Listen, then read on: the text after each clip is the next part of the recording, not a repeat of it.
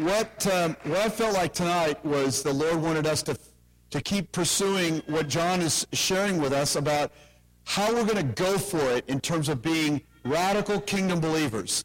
And then tomorrow morning, Norm is going to be ministering here again more on the transcendent, the kingdom of God and Christ, and how we move in the fullness of who God is by the power of the Holy Spirit.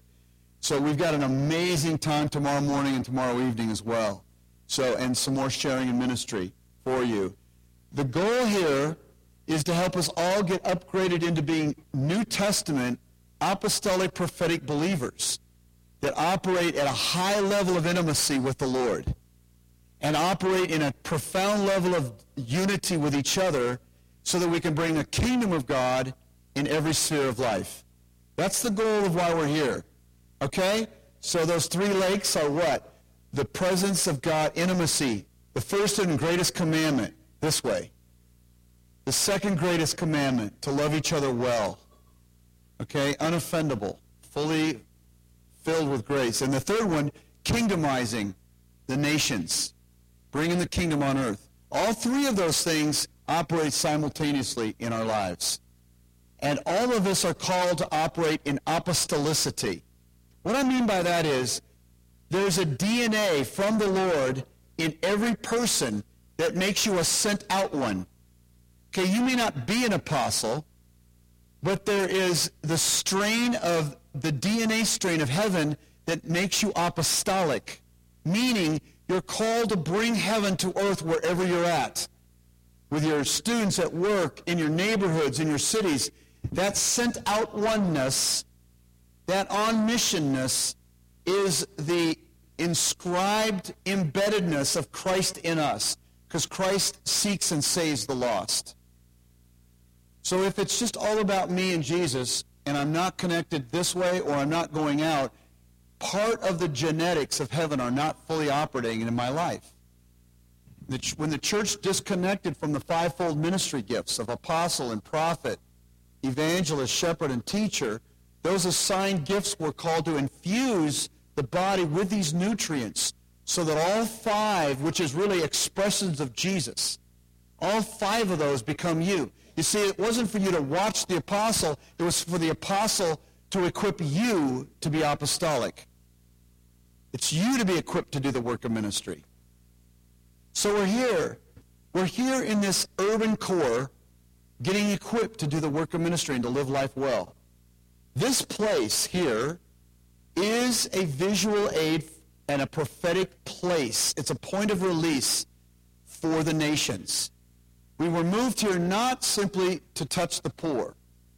We were moved here to position ourselves in the middle of an international conversation because the aliens relocate. The people that come to America that are destitute and poor and needy, they land in this area. This is where they settle in order to get a start in America if you're in the Midwest. So you can knock on one door. This is a Vietnamese family.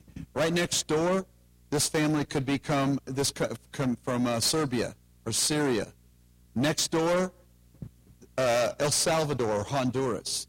Literally, you've never seen anything like it in this neighborhood. One of the grade schools up the street, we, we counted 40 different people groups in 40 different languages in one grade school.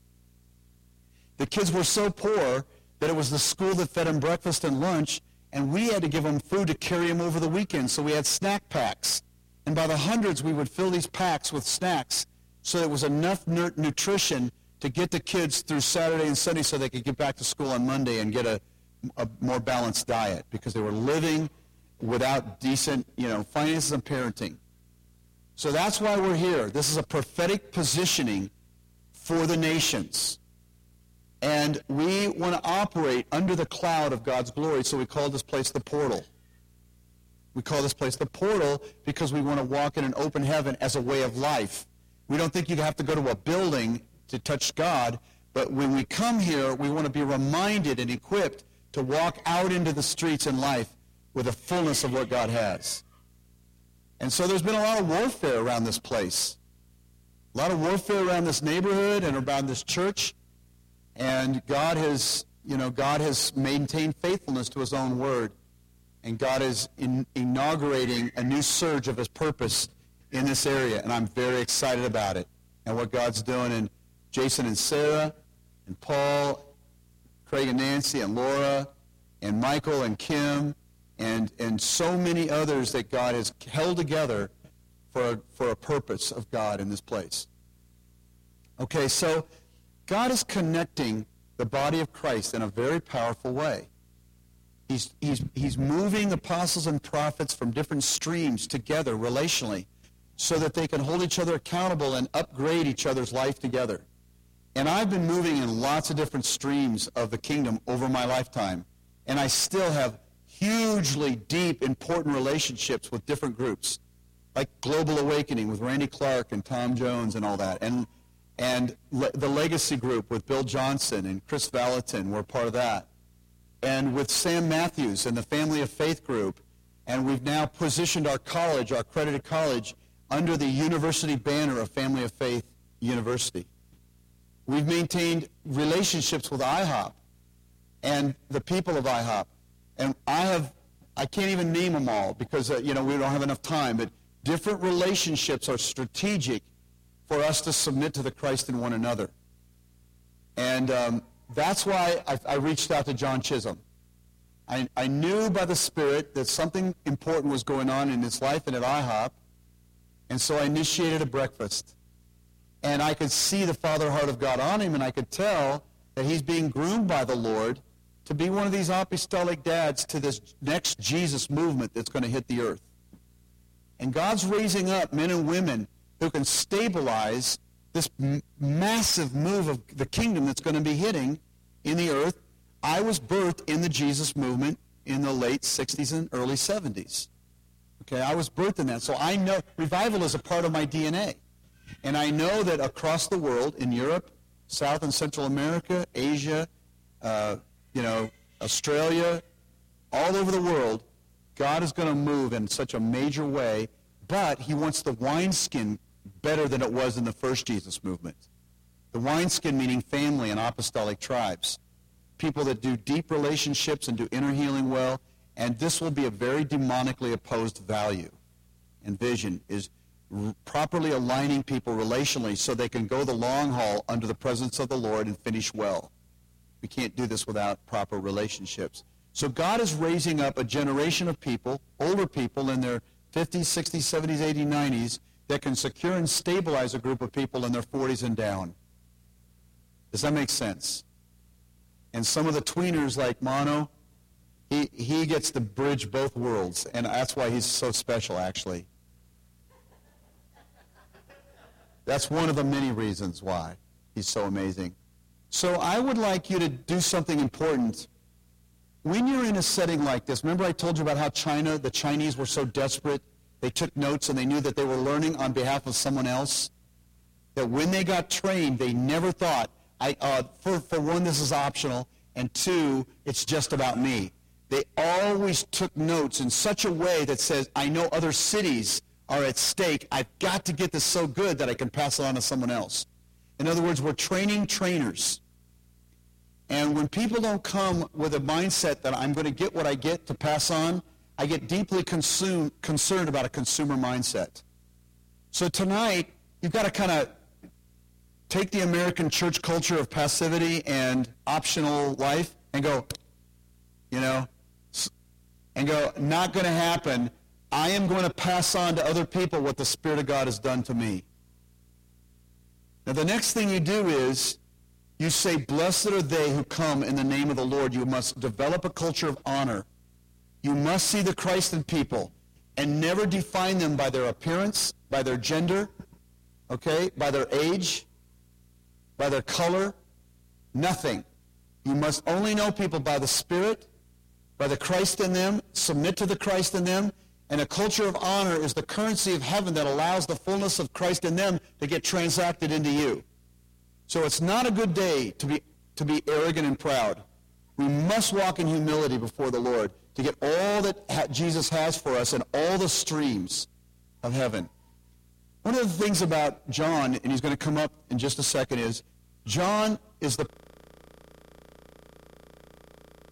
pastoral overseer of IHOP. So he's trying to take all these people from all over the place with all their orphanness and brokenness and trying to figure out how to get them healthier and more whole in, uh, in Jesus in a, in a kind of a transient culture. Boy, that's brutal. God bless you. But more than that, he loves Israel. And he's over the Israeli mandate. In other words, God has not renounced his commitment to Jewish people. So we have a responsibility there as well. So John is a father in the Spirit.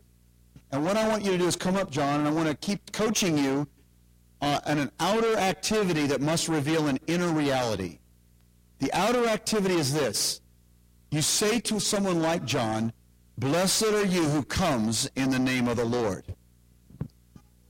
When you say, Blessed are you that comes in the name of the Lord, you are recognizing that Jesus Christ has set someone in your midst that you are to receive from.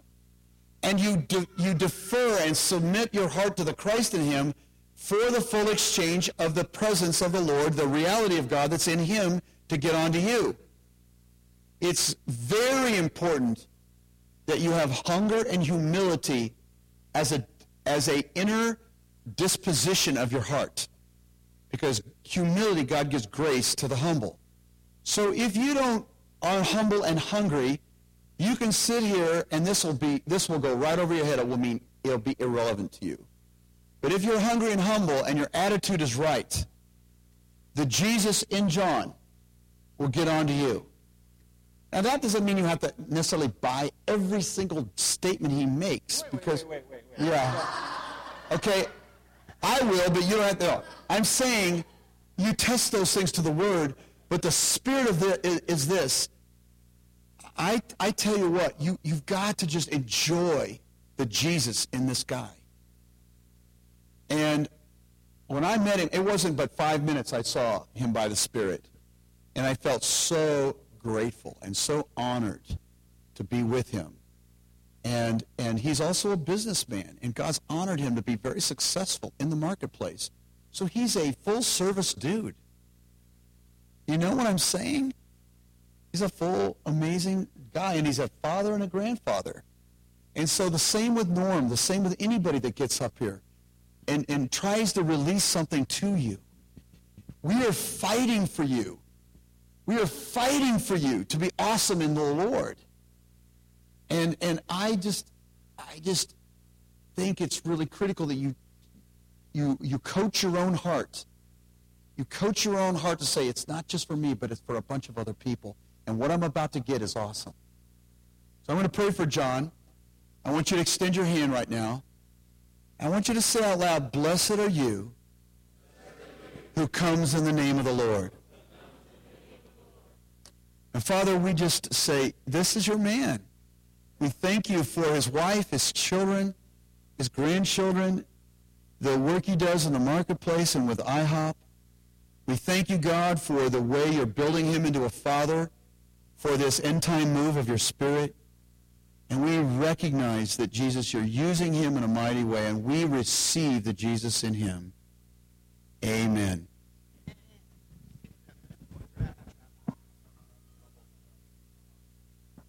Okay, so you get to use.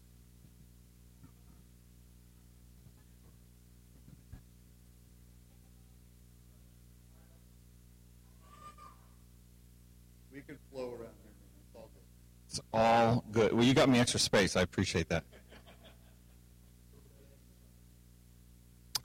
Well, I I really appreciate uh, what just Tim just said, and I, I do hope you take it to heart, not because of me, but I just think it's really crucial that watch what the Lord does as He pulls this international family of affection into much more close proximity.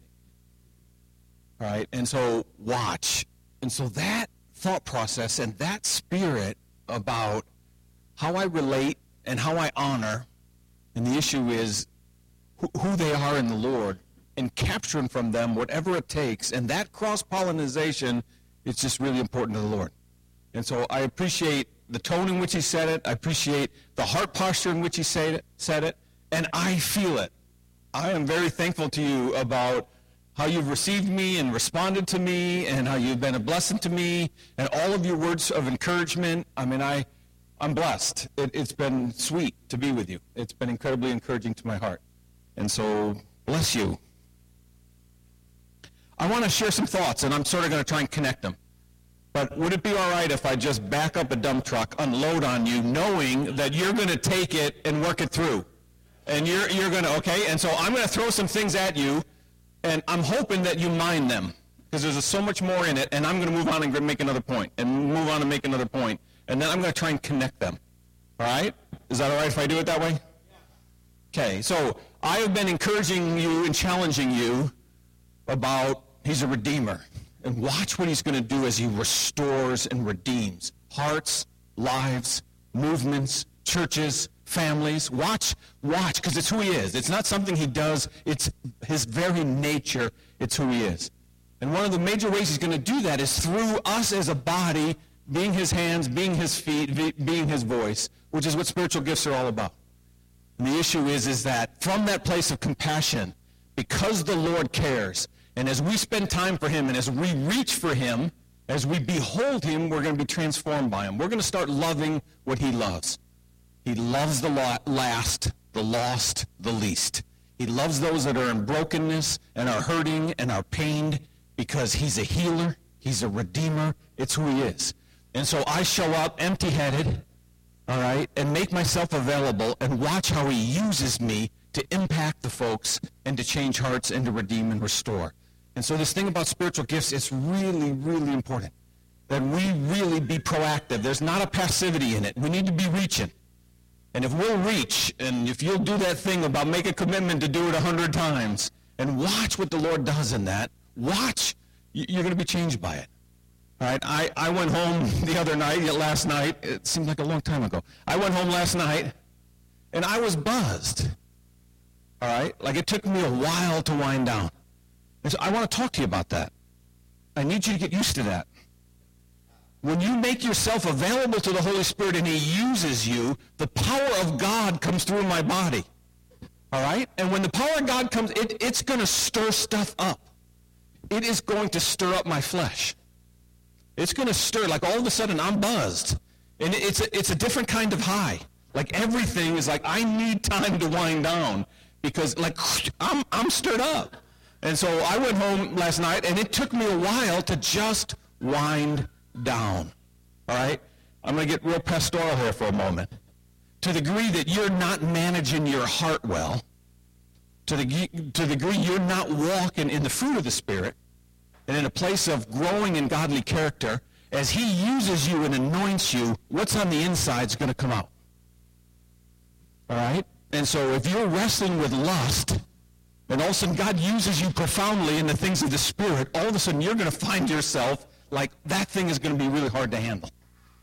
Whatever the issue in your heart and your life is, as the power of God comes through. And so one of the challenges for the Lord is he is just hungry and aggressive to want to touch his people and to use his people. Like he is just holding back. But here's the deal is, if he just unleashes it, given the state of where we are right now, it's going to be a mess.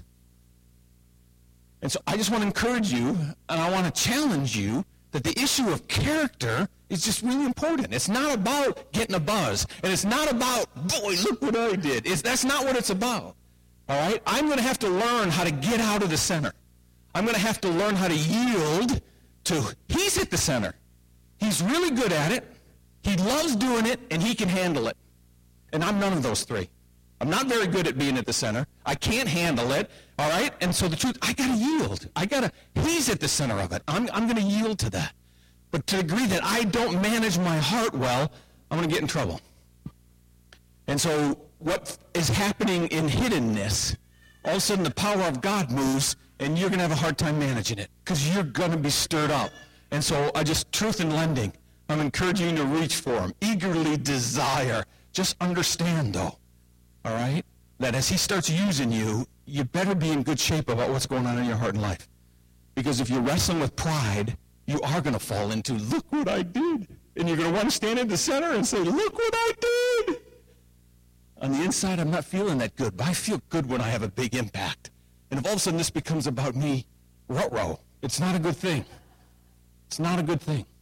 Whatever's going on. I, I, have a phrase I talk about even in the consulting I do. You know, when you get cut, you bleed what's inside.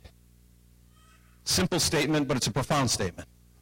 All right? The Lord takes his people through situations in which we get cut. Because we think we're doing pretty well. When everything's fine around us, I am a guy of love and joy and peace and patience and goodness and gentle. Oh, I'm doing well. How you doing? I'm doing great. All of a sudden now things go unsettling under my feet, and all of a sudden, like things aren't going well, and I get cut. It's amazing how all of a sudden this impatience starts coming out. Now, what's the source of impatience? Oh, it's obvious because of what, what's happening to me. And what's going on? Stop, stop.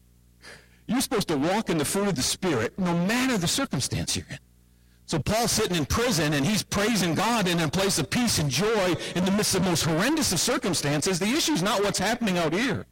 And so when you get cut, when you find yourself disappointed, when you find yourself betrayed, when you find yourself being treated unfairly, when you find yourself like on the short end of a stick on something, what comes out of you?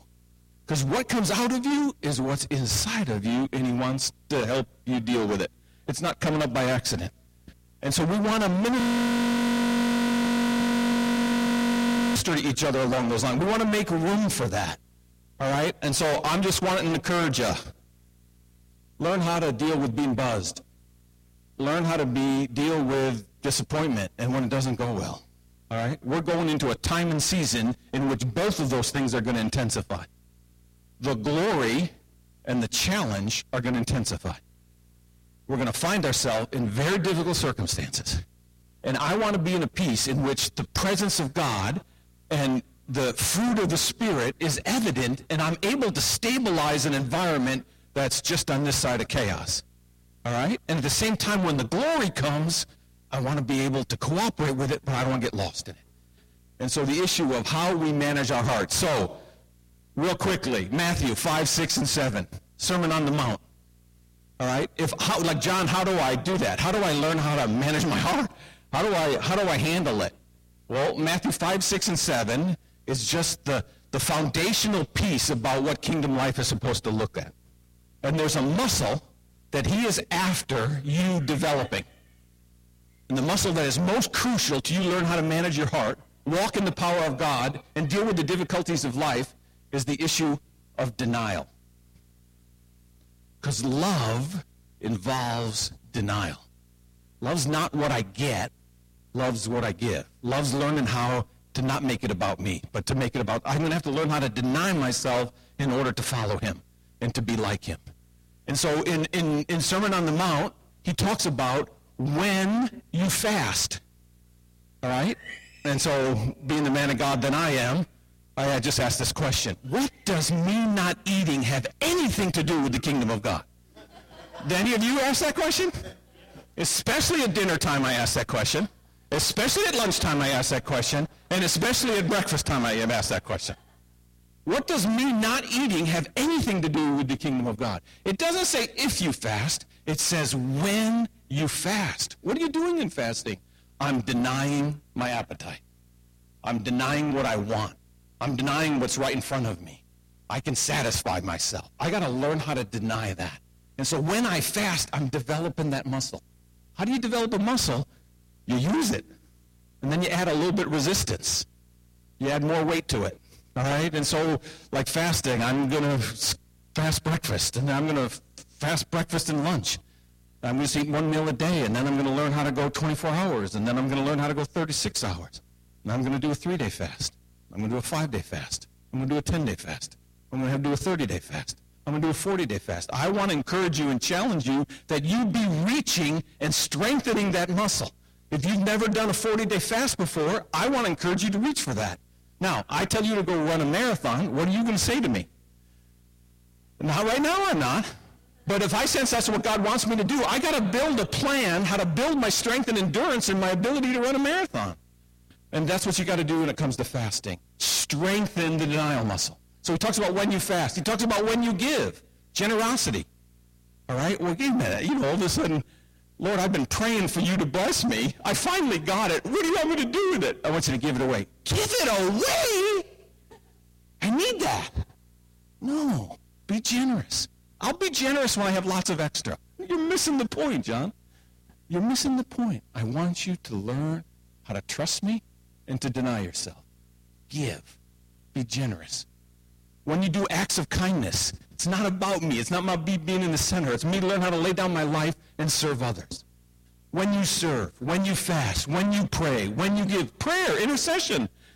Lord, help me understand. Like, you want me to sit in this prayer room and you want me to say prayers to you that you told me to pray. So I'm just praying what you tell me to pray. Like, Lord, trust me.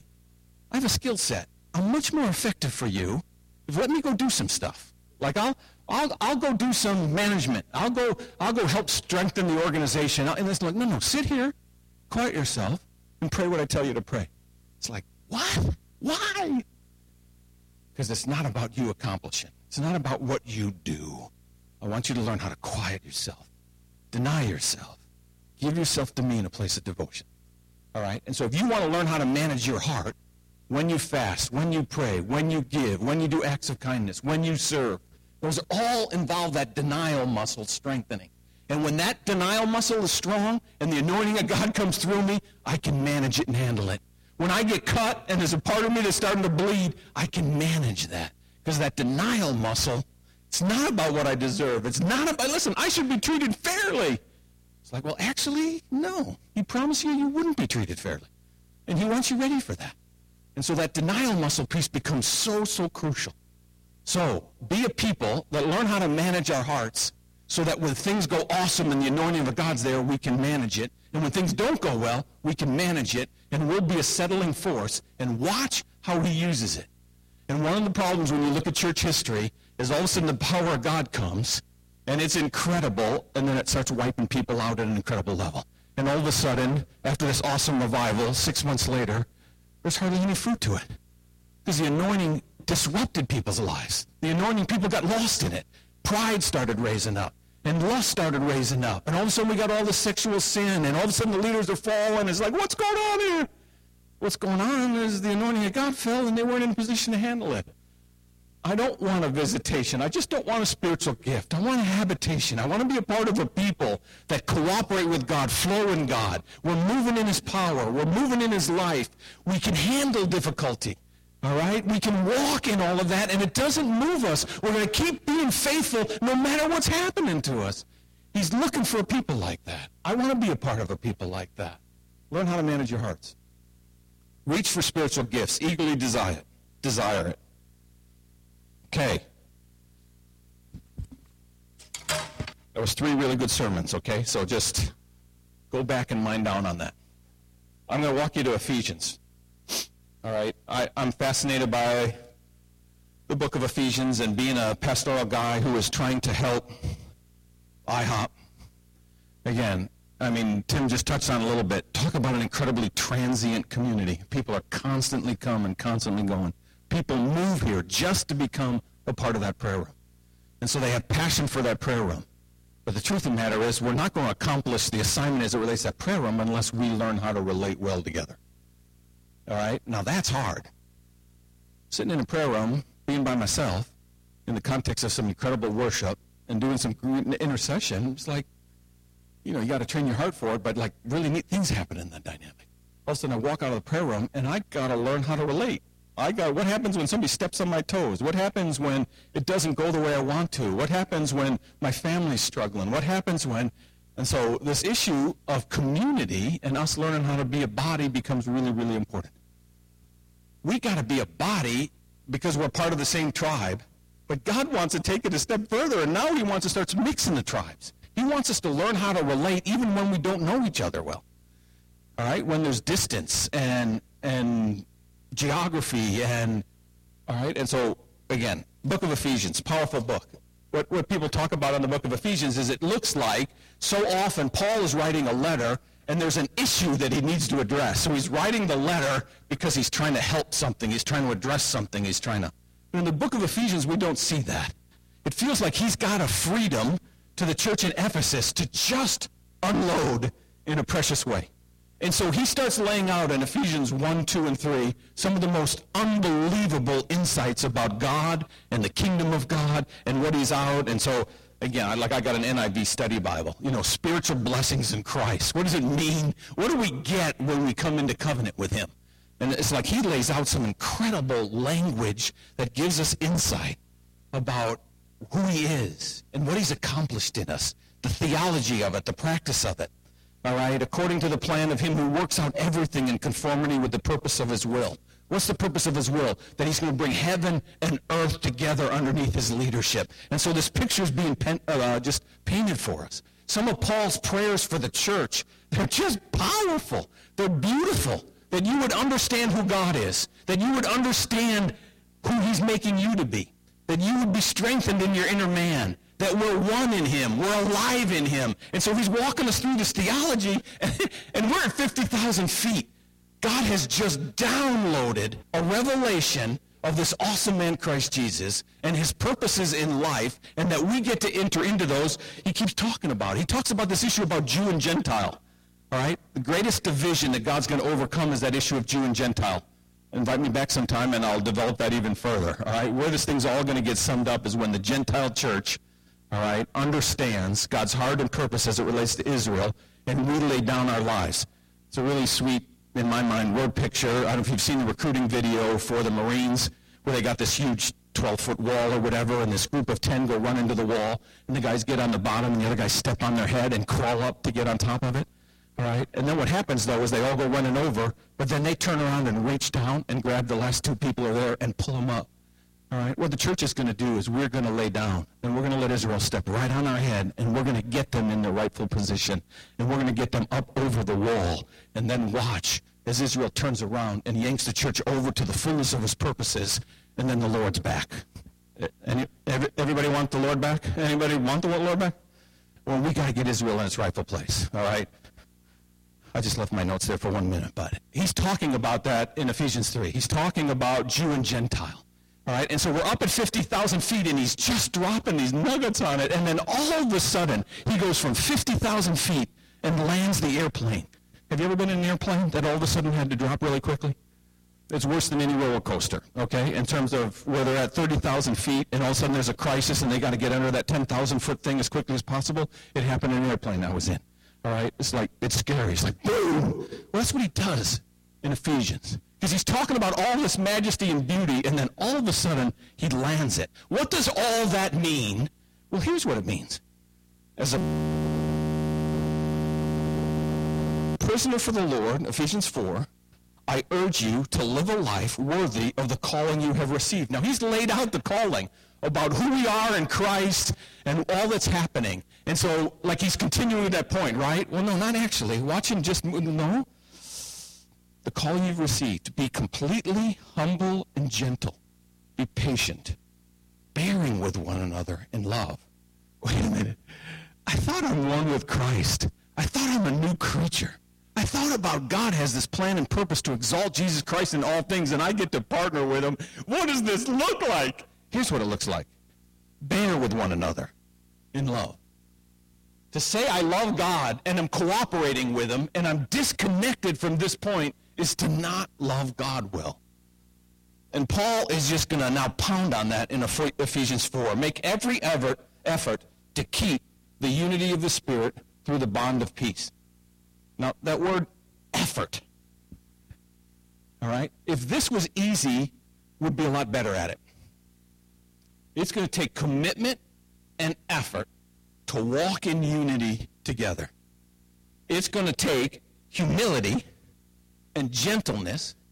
It's going to take a really strong denial muscle that I can't just make it about what I need and what I want in order for us to walk in unity together. All right? And so, like, there's a theme in my mind in Ephesians 4. He talks about relationships, friendship, intimacy, and he talks about function. Now, some of us are wired in such a way that we just want to talk about function. Like that relational stuff, ah, it's hard. In fact, I get hurt in it, so I'm going to pull away from that. I'm just, what has God called me to be and God, what's God called me to do? And I'm going to talk about function. And then there's people over here who are like, oh, I like this relationship thing. Let's just hang out together. Under what context? You know, what's the function? I'm not worried about function. I just, can we just hang out? Can we do meals together? All right? God says break bread. That fasting thing's overrated, okay? The Lord, the heart of the word of the Lord that I hear is break bread together. All right? And so I, I want to try and connect because I just long to be accepted. I long to be connected. But what you find in Ephesians 4 is both those two pieces work together. All right? I mean, jump all the way forward, run to 16.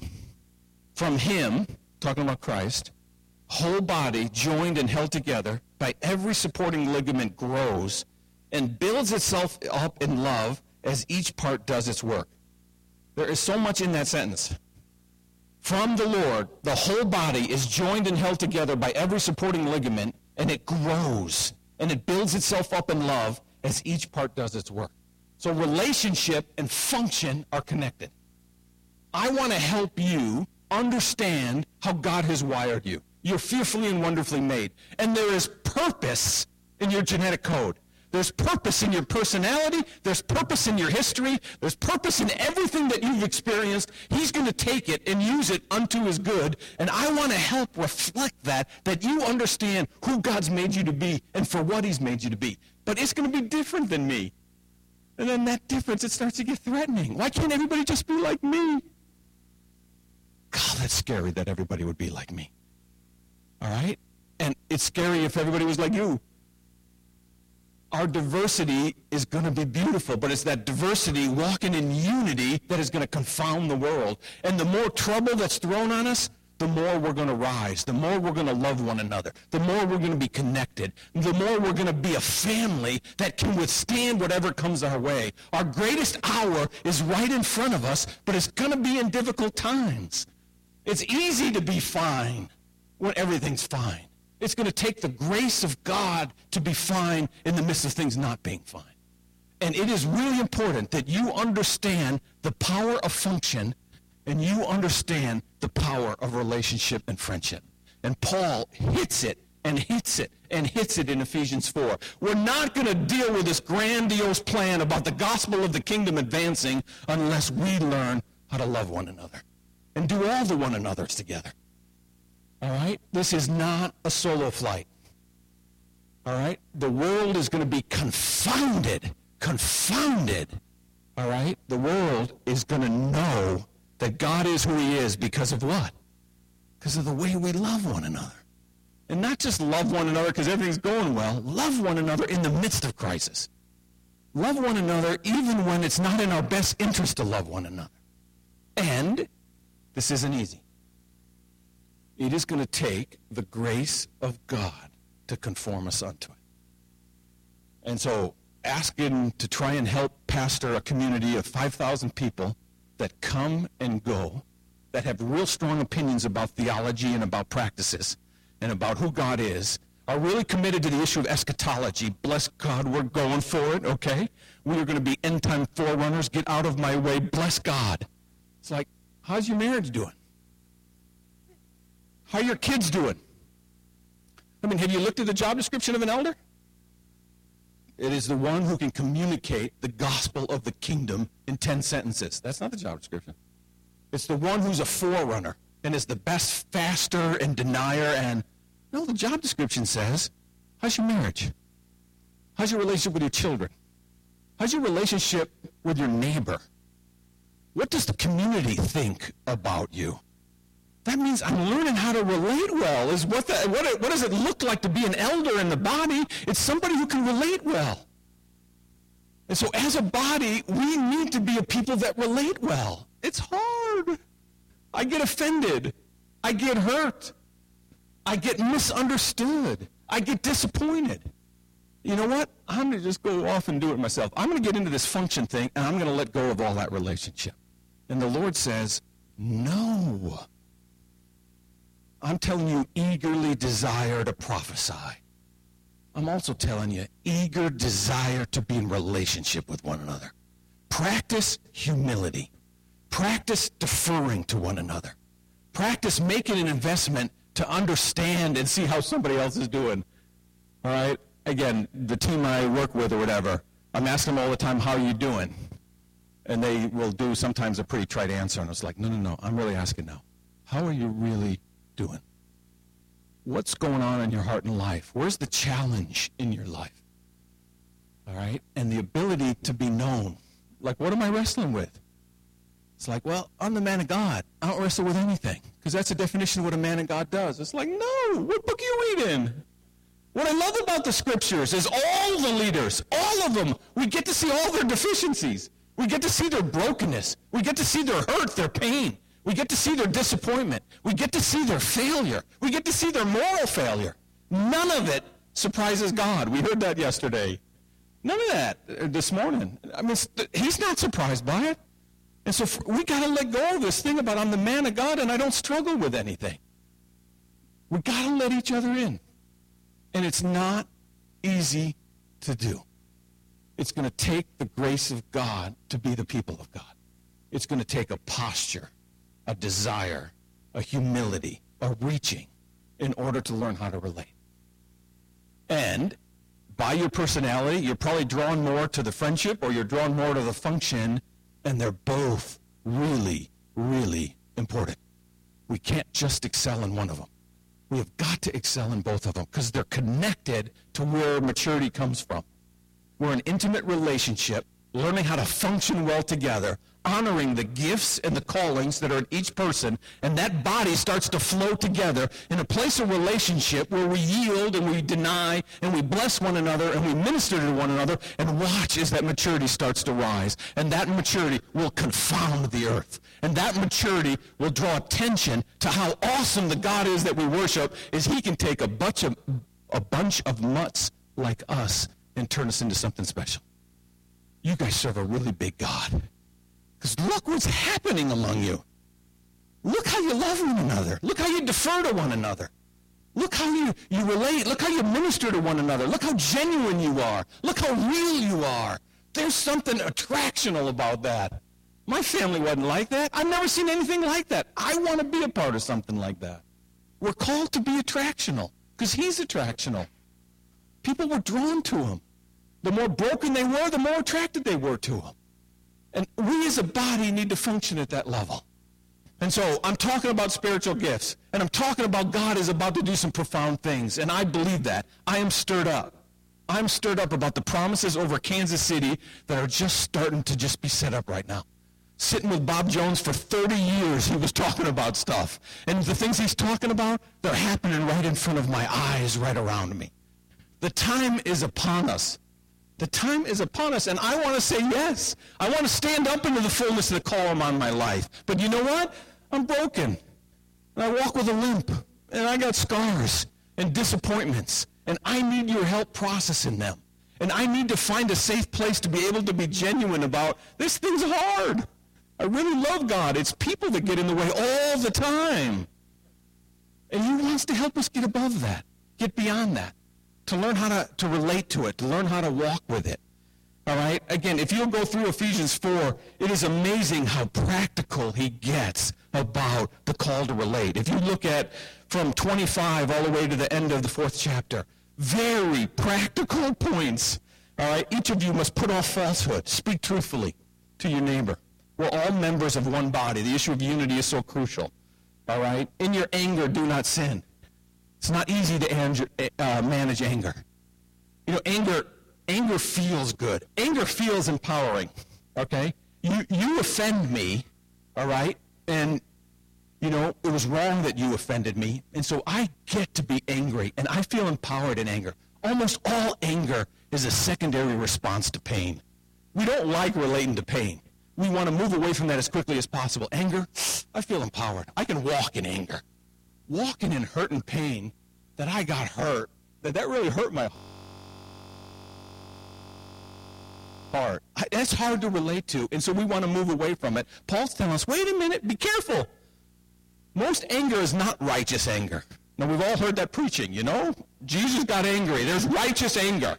And my anger is righteous. Your anger, you better be working on it. But my anger is righteous anger. All right? No, it's me not being comfortable with hurt and pain not having the tools to be able to talk about what we got to talk about. And so I come out, and that anger all of a sudden is going to turn into hardness. And you're not going to manage your heart well. All right? And so he's talking about how important that is. Do not give the devil a foothold. Anger will do that. He's who's been stealing must steal no longer. Like, how practical is that? Do not let any unwholesome talk come out of your mouths. Wait a minute. He was just talking about the awesomeness of God's call to bring heaven and earth together. Why all of a sudden are you down at this level? Because this is where it's lived out. We're not answering that call if we can't live this out. If we can't be truthful with one another. If we can't be honest and genuine with one another and talk about this is hurting me.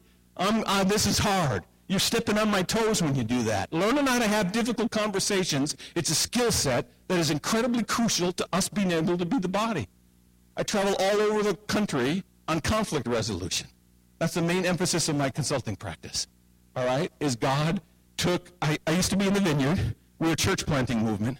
We were a regional church. We oversaw a seven state area. The church would get planted. It'd grow to be about 100 people. Then all of a sudden a fight would happen, a church fight over the authority and the control of that thing. When it was 40 people, there was nothing worth fighting over. All of a sudden at 100, it's starting to pay bills, and now somebody can have a position in that. So you got a founding pastor, you got a key elder, you got the key donor, all don't agree on purpose and direction, and all of a sudden there's a battle. And there's a pattern on that. And so I just seem to have a natural aptitude, which was willingness more than anything else, is I was willing to try and sit down with them and help process that.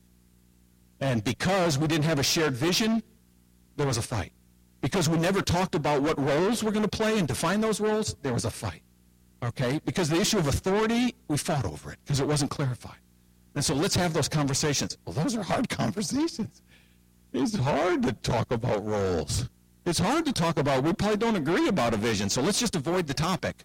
Well, that don't work. All of a sudden it's going to turn into a battle. And so I just seem to be willing to do that. And so the Lord used me to unlock some of that. And so the Lord speaks to my wife and says, hey, I'm about to make you a business consultant to the nations. All of a sudden, a partner in an accounting firm shows up and says, you know, I've watched you in action about what you're doing in the churches, and that same thing happens in family businesses. Is all of a sudden the business model is at risk because the family can't get along. They can't relate. They can't talk about talk about the important stuff. They can't have the difficult conversations. Would you come help me take your skill set and apply it to the marketplace. All right? Next thing I know, I got a practice going. And what I'm doing is bringing kingdom principles. I'm a peacemaker at heart. I'm pastoral in heart. And I'm bringing that skill set to the marketplace, and they're in vital need of it. All right? So that's a little bit about how, how did this guy who is a pastor with a psychology degree all of a sudden end up with a consulting practice. I now mainly work with the accounting profession, very strong, gifted partners who are really good at what they do, they just don't know how to relate to each other. All right? And as long as they have all these six independent practices, they sort of function. But all of a sudden in this marketplace, they got to learn how to work together. They have to have a shared vision. They have to have a culture that can attract talent and keep it. Now we have to learn how to work together. We don't know how to work together. We beat each other up. We step on each other. Guess what? There's a way to do this. There's a way to relate to each other. All right? And so I'm sharing all that story to talk about watch what the Lord's going to do in his body. If we will yield to him, he's going to teach us how to relate. He's going to show us how to have difficult conversations. If we're not having difficult conversations, I want to challenge you, we're not walking and living in community. If you are comfortable in your body life, I'm telling you, it's not kingdom. Because we're going to rub on each other as we walk out friendship and function we got some difficult conversations in order to make it work. And the thing about difficult conversations is they're difficult. All right? I go all over the country and I facilitate difficult conversations. And I am really good at difficult conversations until I'm in one. And then all of a sudden, I'm not that good at them because I'm trying to manage risk and I'm trying to manage negative emotion and, and something bad might happen this and all the tools and all the learning go out the window when all of a sudden I'm the one at risk. All right? They're hard. They're difficult. The Lord is calling us together. All right, I'm, I'm in sales. I uh, come out of school. First job I got was in jewelry sales. And so I'm running around the Chicagoland area and I'm selling gold and rings and jewelry and um, I walk into the store, and it's a lapidary store. And it's this eccentric, crazy guy who just was into rocks. Okay. Now, what he loved to do is he loved to take rocks and turn them into jewelry. All right? He took rocks and turned them into gems. And so, like, he wanted to show me. Like, he was so proud of what he does, and I didn't know how they make gems. All right? And so he's talking to me, and he's taking me back into his back room, and so he's got all these, like, opal rock. He's got all these jagged chunks of rock. Some of them, he would go out to a, uh, an opal mine, and he'd mine them himself. And he'd bring the rocks back to his place. And so how do you take a jagged rock and turn it into an opal that sits in this gold jewelry and turns into this incredibly valuable, beautiful thing? All right? What he uses is a tumbler. All right? He takes these jagged rocks, he puts them in a tumbler. Now, if you just take jagged rocks and put them in a tumbler and tumble them, what comes out is sand. All right? But you take some corn cob and you put the corn cob, a buffering agent, all right, a little, little bit of, of like an oil or something, and a little corn cob, and then you start tumbling the rocks, and what happens is the rocks start knocking on one another. Not to crush each other, but just to knock some of the edges off. And all of a sudden it starts to become smooth. And then all of a sudden there's this gorgeous opal that's polished by the process of being in the tumbler. It is a word picture about the body of Christ. All right? I am not going to become the gem that I want to be if I want to, you know what? Wait till that tumbler has all the gems all sorted out, and then I'll be willing to step into it, okay? I don't want any edges knocked off of me. That's a painful process. It hurts. You step on my toes, it hurts. You knock a chip off my block, it hurts. It's not comfortable. And so tell you what, I'm going to step here, and when the body of Christ gets to where it's supposed to be, I'll be willing to join it at that point. It's like, no, you're missing the whole point. He's after you being a gem. And so what he says is jump in the tumbler. And it's like, no, I'm going to turn into sand. In fact, I got some experience. I've been sanded by the church. It's like, no, the grace of God.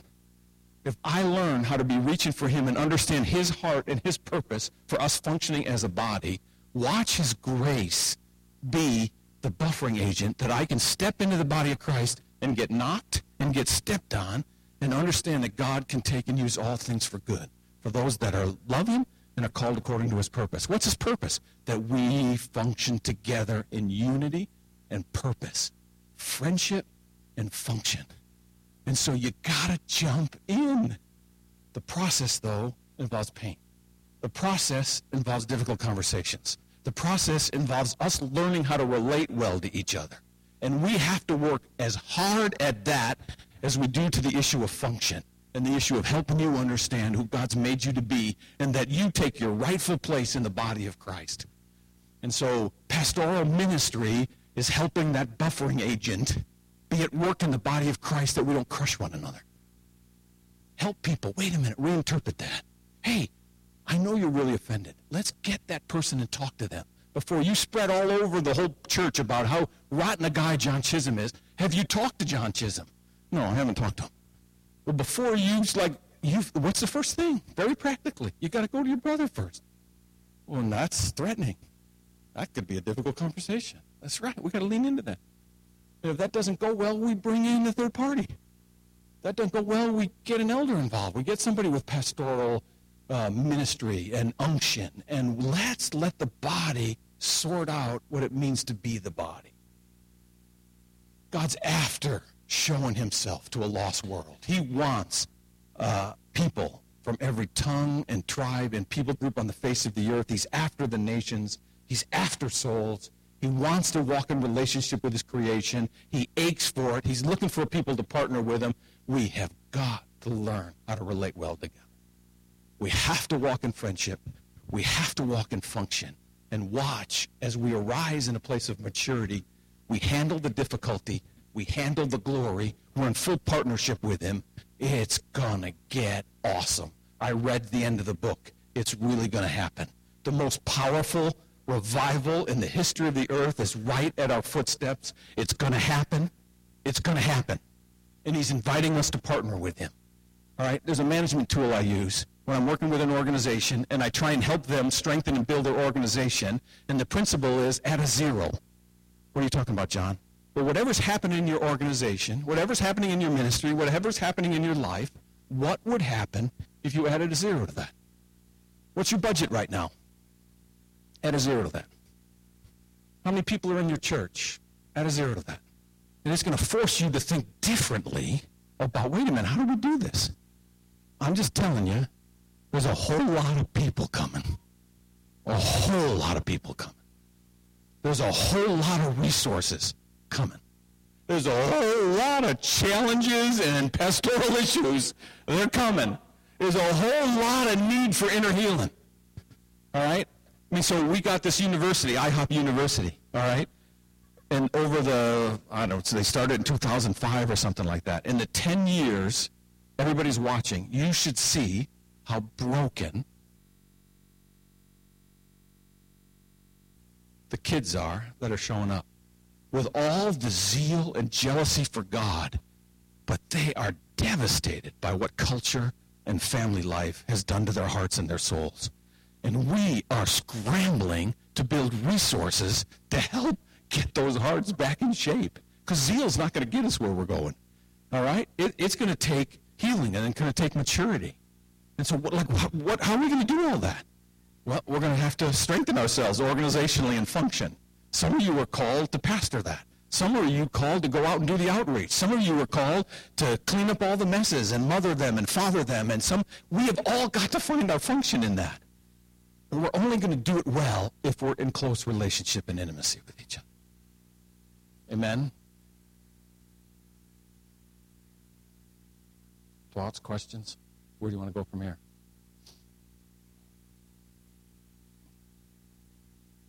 Well, let's stay right here a minute. Let's have a little dialogue. Will you stand up here, John? This issue of the inseparable link between the anointing and relationships horizontally. You refer to Ephesians. Look at this just real quick. I'm not going to preach, okay? Don't worry about it. I just want to give. I just want to. Reinforce. It's good. I want to just give you the Bible verse. Don't, don't say something that you can't follow. Yeah, that's okay. It's okay. Now that you mention it, look at this. It says Ephesians 4:30, "Don't grieve the Holy Spirit of God." So we're talking about anointing. We're talking about our relationship with the Holy Spirit. Don't grieve the Holy Spirit, the, the, in which we were sealed for the day of redemption. Let all bitterness and wrath and anger and clamor and slander be put away from you, along with all malice. Be kind to one another, tenderhearted, forgiving one another, as God in Christ forgave you. Now, here is this crazy link between how we connect and relate to people with the degree of the flow of the Spirit of God in our life. So I've met a lot of people, like you have, that are very deep into the presence of God and the, hor- the vertical, you know, ministry of the Holy Spirit and the mystical, but they are super dysfunctional when it comes to stuff like conflict resolution and relationships and communication. But they think, you know, and so here they are in bitterness now with broken relationships, but they want revival. And God goes, I'll give you a revival proportionate to how well you'll get your relational skills put together. Like, in other words, people are on the other side of, you got to go through people to get to the promises. And that, that is just not taught very often. But in, an, but in recovering of the church and the apostolic, which God's recovering backwards, we're now having an apostolic conversation with the people of God saying, look, you can't just blow people off. You can't divide from people. You can't disconnect from people and expect the pleasure of the Holy Spirit on your life, right? Is that what you're saying? So, questions, Mrs. Uh, Pat Johns. Johns Pat.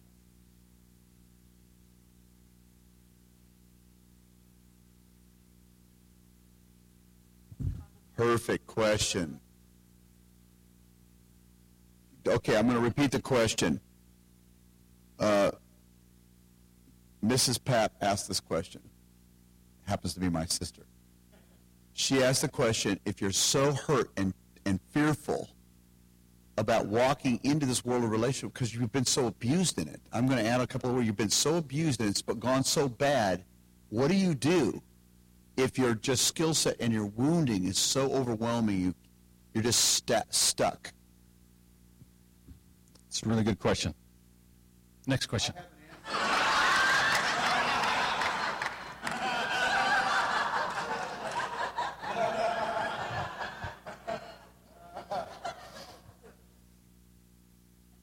Okay, so here we here we go. It is a great question. I mean, it's so it's such a timely question. I mean, because it gets to the heart of the matter in a hurry. All right, and so this is why where we even touched on yesterday. If you don't understand whose you are, if you don't understand He's the beautiful sovereign King, all right, and my experience is is that life is out of His control because I get hurt.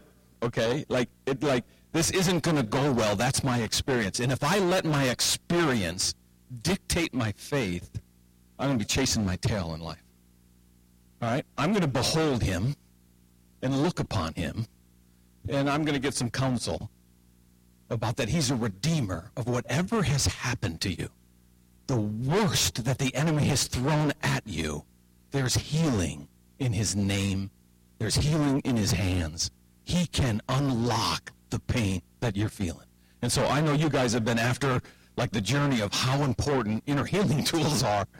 All right? Because the problem's not out here. The problem is how our hearts manages all that's out there. And so it's not what happened to me that devastated my heart, although it was devastating. The truth is how my heart handled that. And if I handle it through hardness and bitterness and being overwhelmed and fear now wraps me. Like all those things, God has healing to unlock that. The most vile thing that humanity has done to the heart, God heals. All right, and when I understand whose I am, and I start taking ground about it's not out there that's the problem, it's what's in here is the problem. My uh, what I took away from that experience, that God's not intimately involved, that the enemy is winning, that my heart is devastated and it's never going to be okay again. If that's my takeaway, that's where we got to start right there. There's healing. There's healing for that. And as we start taking that ground, there's tools about learning how to have difficult conversations. And the first point is they're difficult because I'm at risk in the conversation. And when I'm, I'm, when I'm managing risk, I'm not very good in the conversation. When I'm trying to manage my negative emotions, all of a sudden, what comes out of me is not this, oh, I hear you saying kind of thing, all right? It's not the ability to listen well. The ability is, I'm hurt, I'm angry, I don't like what you're saying. This doesn't feel good. I want to get out of here. I want to rip your face off right to the base of your neck. Okay? That's what's going on inside of me. Want some five-fold ministry? I'll give you some five-fold ministry. but there's tools related to learning how to have difficult conversations. And anytime you start doing something, are you going to be good at it? No. So let's practice on one another. All right? And most of us, in the context of a marriage, in the context of family relationships, you're going to have great opportunity how to practice difficult conversations. And you're probably not going to be that good at it, which is why a third party can be so helpful. There's power in the third party.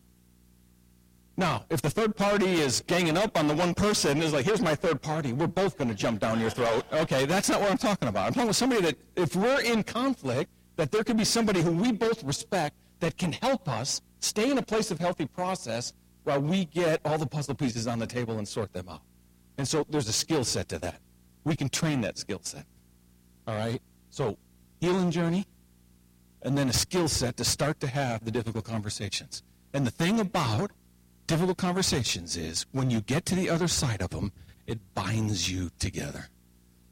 All right? The best friends you'll have in life, okay, are going to be the people you like. What happens in marriage, all right? Again, my experience is some of the most difficult conversations that have been incredibly painful as we process them. When we get to the other side of them, we're closer than we've ever been before. All right? And I'm not trying to throw anybody, but the makeup sex can be really good too. All right? The, the, whole thing about intimacy comes from the place of learning how to have those conversations. All right? And so that stuff is good and it's real, but it's not easy. It's hard. You know, this is so so refreshing. It's we're we are just working on this so much. I think one of the things I would also say is that there's a revelation of Father's love that penetrates down to the core of a person to where their identity and their affection begins to create a foundation that by which they can begin to engage relationally. If you have no relationship with your Father on earth that's any good, you don't have the tools of identity and security and affection to withstand the, the weirdness of people.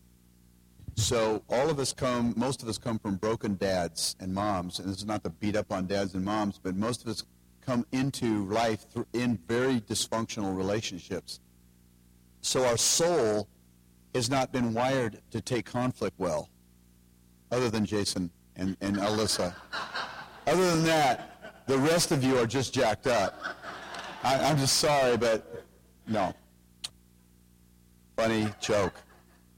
All right, so we feel like it's really important for two or three people to get around a person and begin to pray for a, a, revelation of the love of the Father.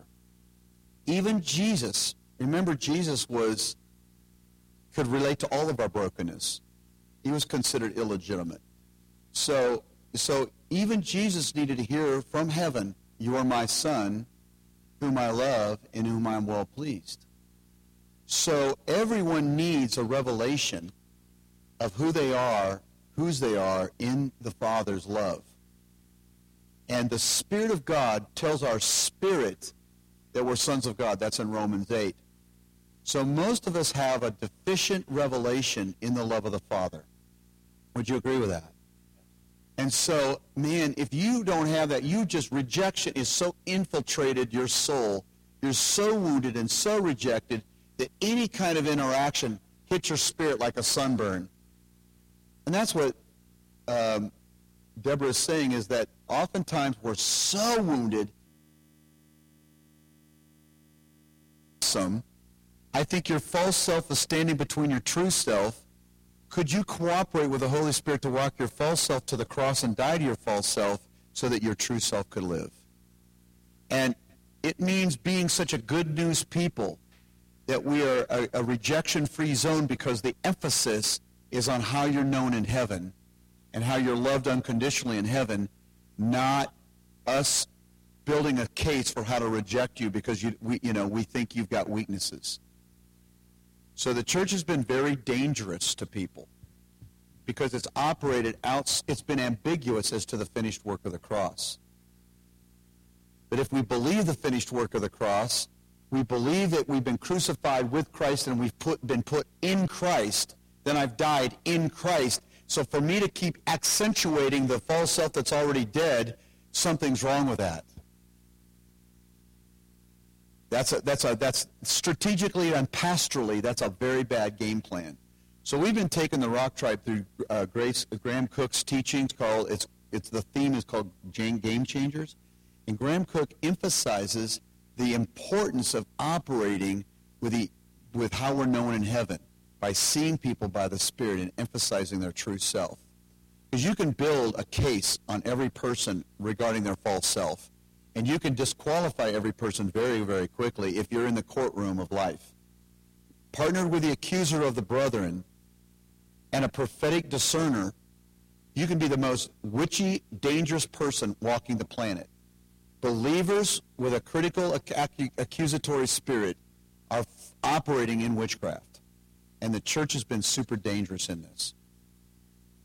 So that's one of my answers is how do you not squelch zeal? Because the zeal is the anointing of the Lord putting fire on their spirit. What we want to do is add to it knowledge.